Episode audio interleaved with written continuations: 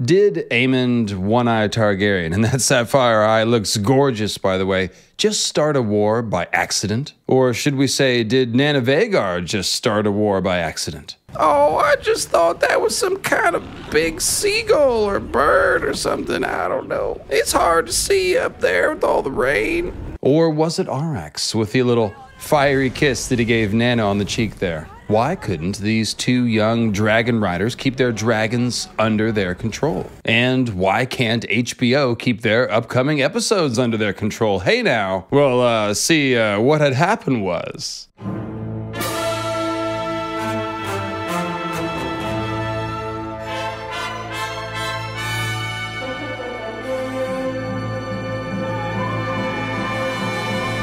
Hey there, friends. Welcome. It's David Lightbringer, House of Flying Dragons, now in session. And uh, please do click that thumbs up and the subscribe button if you like my content. Thank you very much. And let's start off by saying rest in peace to young Lucerys Velaryon and his dragon Arrax, who became the first casualties of dragon on dragon violence on House of the Dragon. Luke went out bravely, doing his duty, and we'll take a moment to consider his perspective leading up to the tragic mishap later in the video. But first, let's dispel any notion that this war just started because of an accident. Now, it all depends on what you mean by accident, I suppose, but most definitions I looked up involve the implication of innocence or a lack of intent. So it's like, just something that happened, or an unfortunate coincidence. These are the things that people mean when they talk about an accident. And what we watched on episode 10, ladies and gentlemen, was none of those things, but rather the predictable result of putting two dragons in a chase situation that would have triggered all their combat instincts. Call it gross negligence with malicious intent. I mean, you can't use a dragon like Vhagar to taunt and bully Lucerys, as Aemond did, and expect that you'll have perfect control of the situation. But of course, Aemond is the type of character to push the envelope. He tried to provoke a sword fight in the Great Hall of Storm's End, or however you want to describe him, charging at Luke and saying that he would take out his eye himself. And obviously, that could have resulted in Luke's death had Lord Borros not had his guards intervene. Then in the sky, Aemond is doing more of the same. He's pushing things to the edge, scaring the ever loving bejesus out of poor Lucerys and the viewer, and all while laughing sinisterly and calling out that Luke owes him a debt. But the thing is, dragons are aggressive creatures and they don't always obey the commands of their riders. The Targaryen dragons were, quote, bred for war, as Ser Jorah says in A Storm of Swords, and their instincts are always to attack their foe. Poor little Arrax obviously had no chance at killing Vhagar, but when chased and repeatedly strafed and cut off by the larger dragon, Arrax eventually responded in the way that dragons do when threatened, which is by attacking. Check out these important lines from the one book POV of someone who has ridden a dragon in A Song of Ice and Fire, and you will see what I mean. And of course, this is from Danny's last A Dance with Dragons chapter.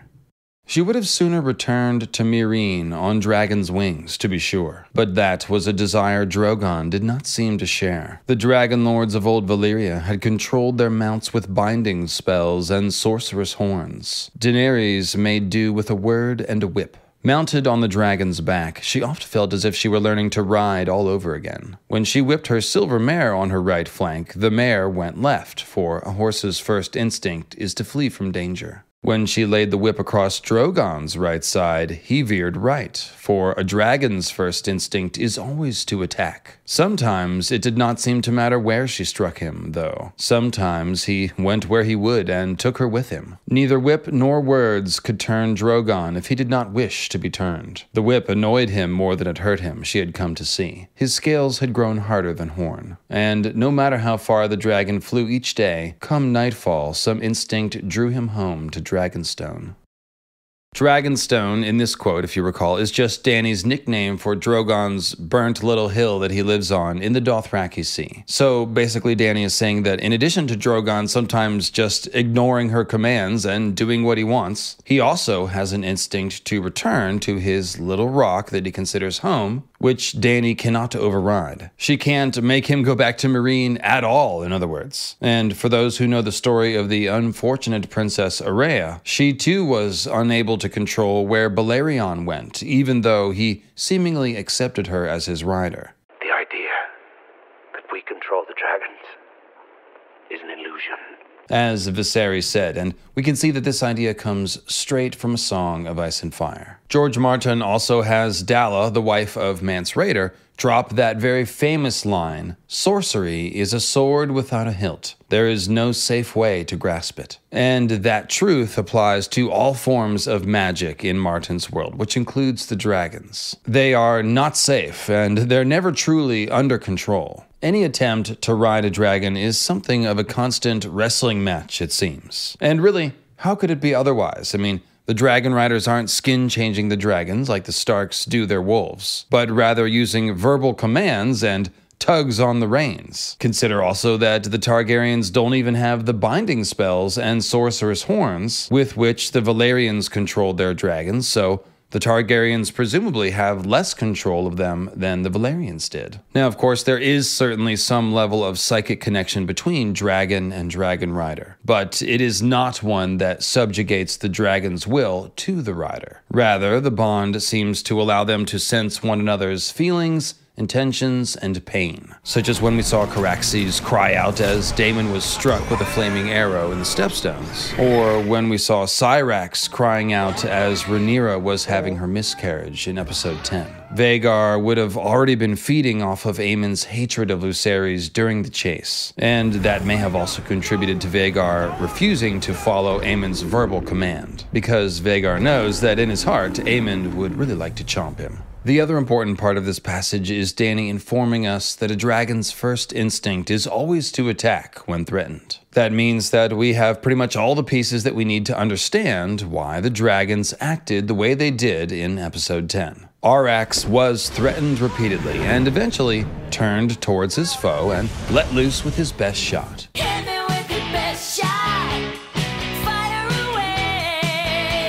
A jet of flame aimed at Vhagar's head and the vulnerable eyes. Vhagar, once attacked, of course, could not be persuaded from finishing the fight because, well, that's that's what she's here to do, right? Burn and destroy? Vhagar, Queen of Destruction? Oh, you know the rain always makes your nana cranky. Makes these old joints ache, you understand. These dragons are bred for war, after all, and though they are trained to follow commands, they are famously not slaves, as Daenerys says. A dragon rider is at most kind of steering the dragon, not piloting it as if it were a plane. The rider will still be depending on the dragon to adjust on the fly to obstacles or foes, and of course, the dragon will do just that. Then we have the experience of the riders to consider. Aemond's claiming of Vhagar was very impressive, so we know he's a skilled dragon rider, but he's never flown Vhagar in a combat situation. And in fact, he actually forgot to use his Valyrian commands in the heat of battle, instead shouting, me, Vhagar, no! in the common tongue, which don't mean a whole hill of beans. Oh, I'm sorry, Aemond. I just don't understand when you use that little bird speech that you got. Aemond has also only been bonded to the monstrous Iguana Nana for the blink of an eye, really, in terms of Vhagar's long life. So we shouldn't expect him to have perfect control, especially the control that it would take to override Vhagar's instincts after she's just been fire blasted by another dragon. Well, young Aemond, you just can't be tolerating that kind of disrespect now. no, you can. Lucerys, meanwhile, is even younger, only 14, and he's understandably unsure of himself, as he's clearly in over his head. Certainly, from the moment that we see Vhagar rear her wrinkled, gargantuan head over the wall in the castle yard, if not before. Lucerys does show an impressive command of the various Valyrian command words, so he's clearly been paying attention in Dragon Rider class and presumably developing his bond with Arrax. But he's He's 14. And the dragon seems to be even younger, although obviously these dragons grow slower than Danny's dragons seem to on the show. Luke and Arrax were both terrified pretty much the whole time, so I don't feel like it even needs much explaining to understand why Arrax eventually attacked Vhagar after so many strafes. That's right, I have seen some people question why a much smaller dragon would attack a larger dragon, but I don't because I've been chased across the floor by a five inch bird, so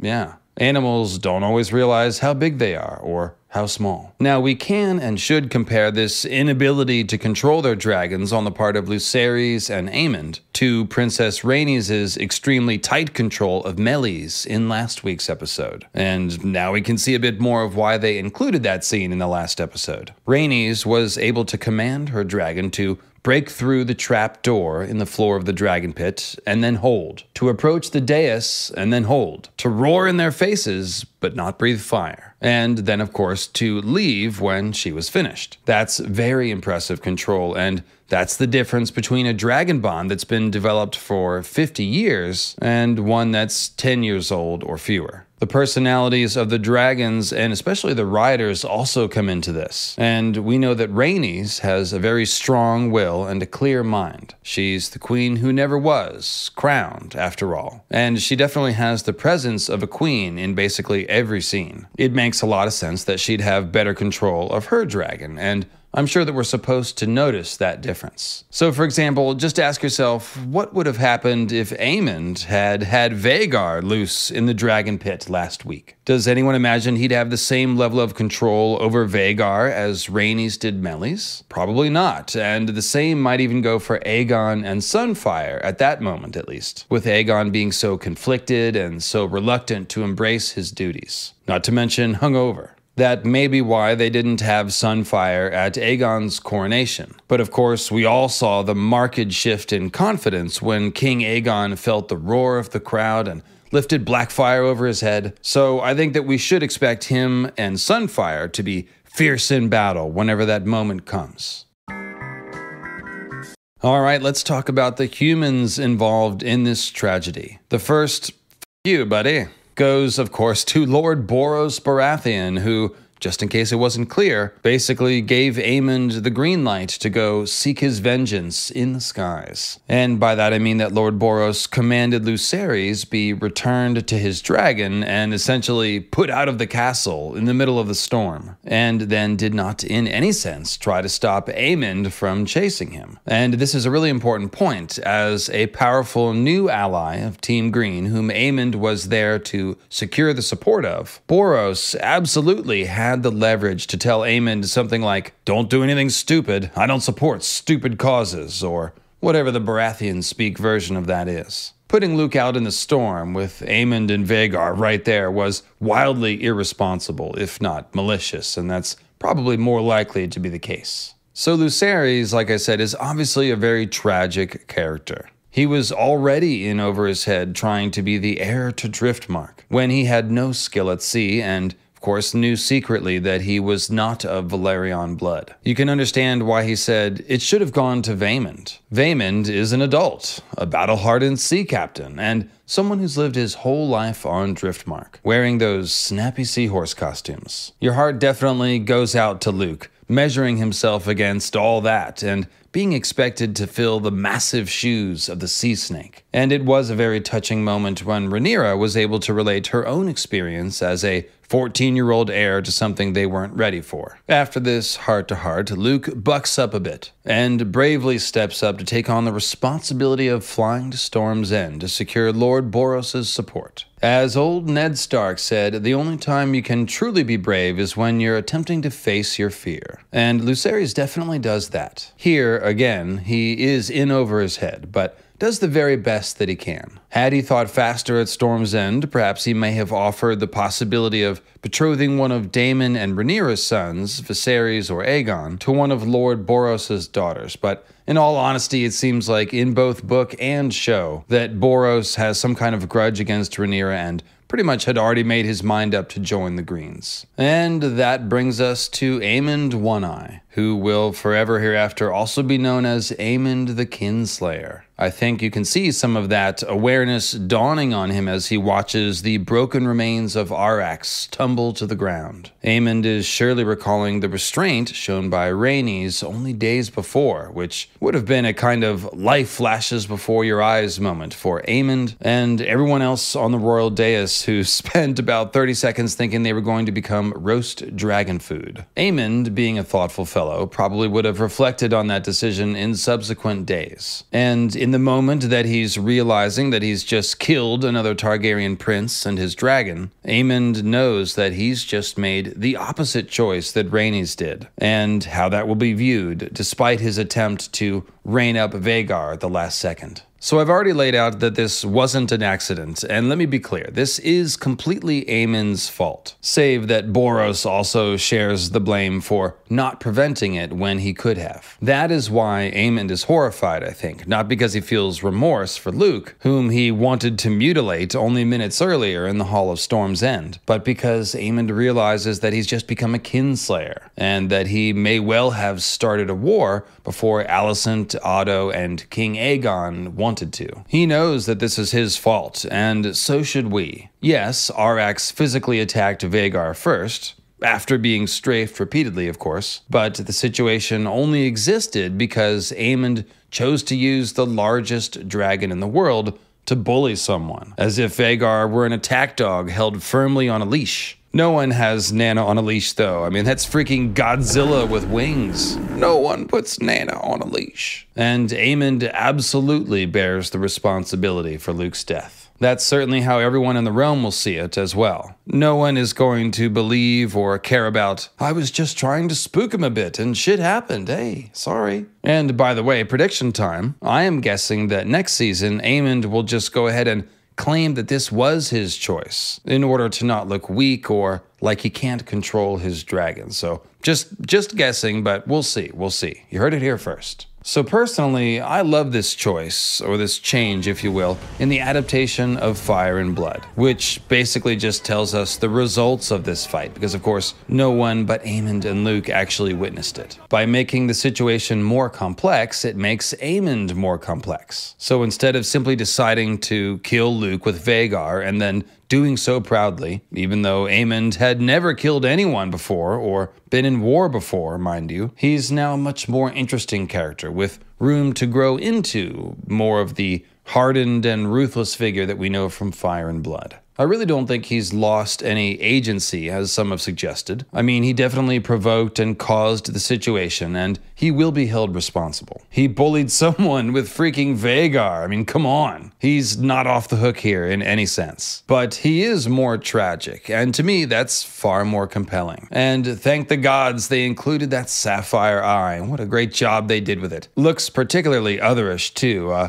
one out of one stars. Now, if you happen to recall the videos I was making before the season started, particularly this Team Black or Team Green one, I did warn everyone that many or most of the main characters would probably come across as more relatable and sympathetic on the TV show than Fire and Blood paints them. Because, according to Fire and Blood, basically everyone is a selfish, malevolent asshole with terrible judgment. Now, everyone has their moments, of course, but it was always obvious to me that a good adaptation of the story would look for ways to make the various key mistakes that led to war more understandable, and I think they've done an excellent job here. This is exactly the kind of shit that happens when teens bully one another. It gets out of hand, it goes further than anyone intended, and then someone gets hurt, or even killed. It's very similar to what happened in the cave when Aemond lost his eye, in fact. Most of all, I simply can't think of anything more fitting than this war being started by an event where two young dragon riders couldn't control their dragons. This is a major theme of the show, and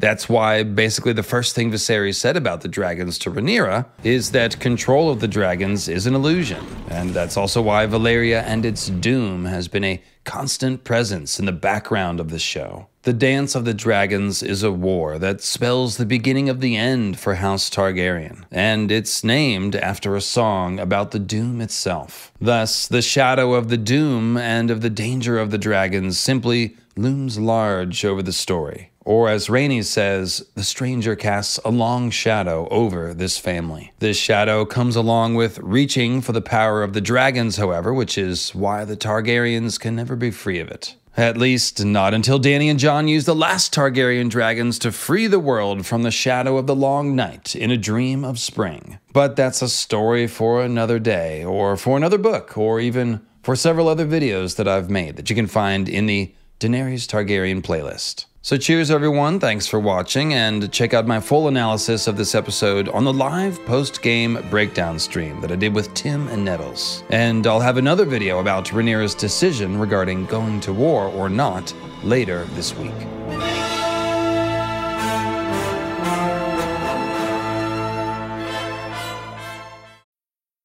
Need mealtime inspiration, it's worth shopping Kroger, where you'll find over 30,000 mouth-watering choices that excite your inner foodie. And no matter what tasty choice you make, you'll enjoy our everyday low prices, plus extra ways to save, like digital coupons worth over $600 each week. You can also save up to $1 off per gallon at the pump with fuel points. More savings and more inspiring flavors make shopping Kroger worth it every time. Kroger, fresh for everyone. Fuel restrictions apply.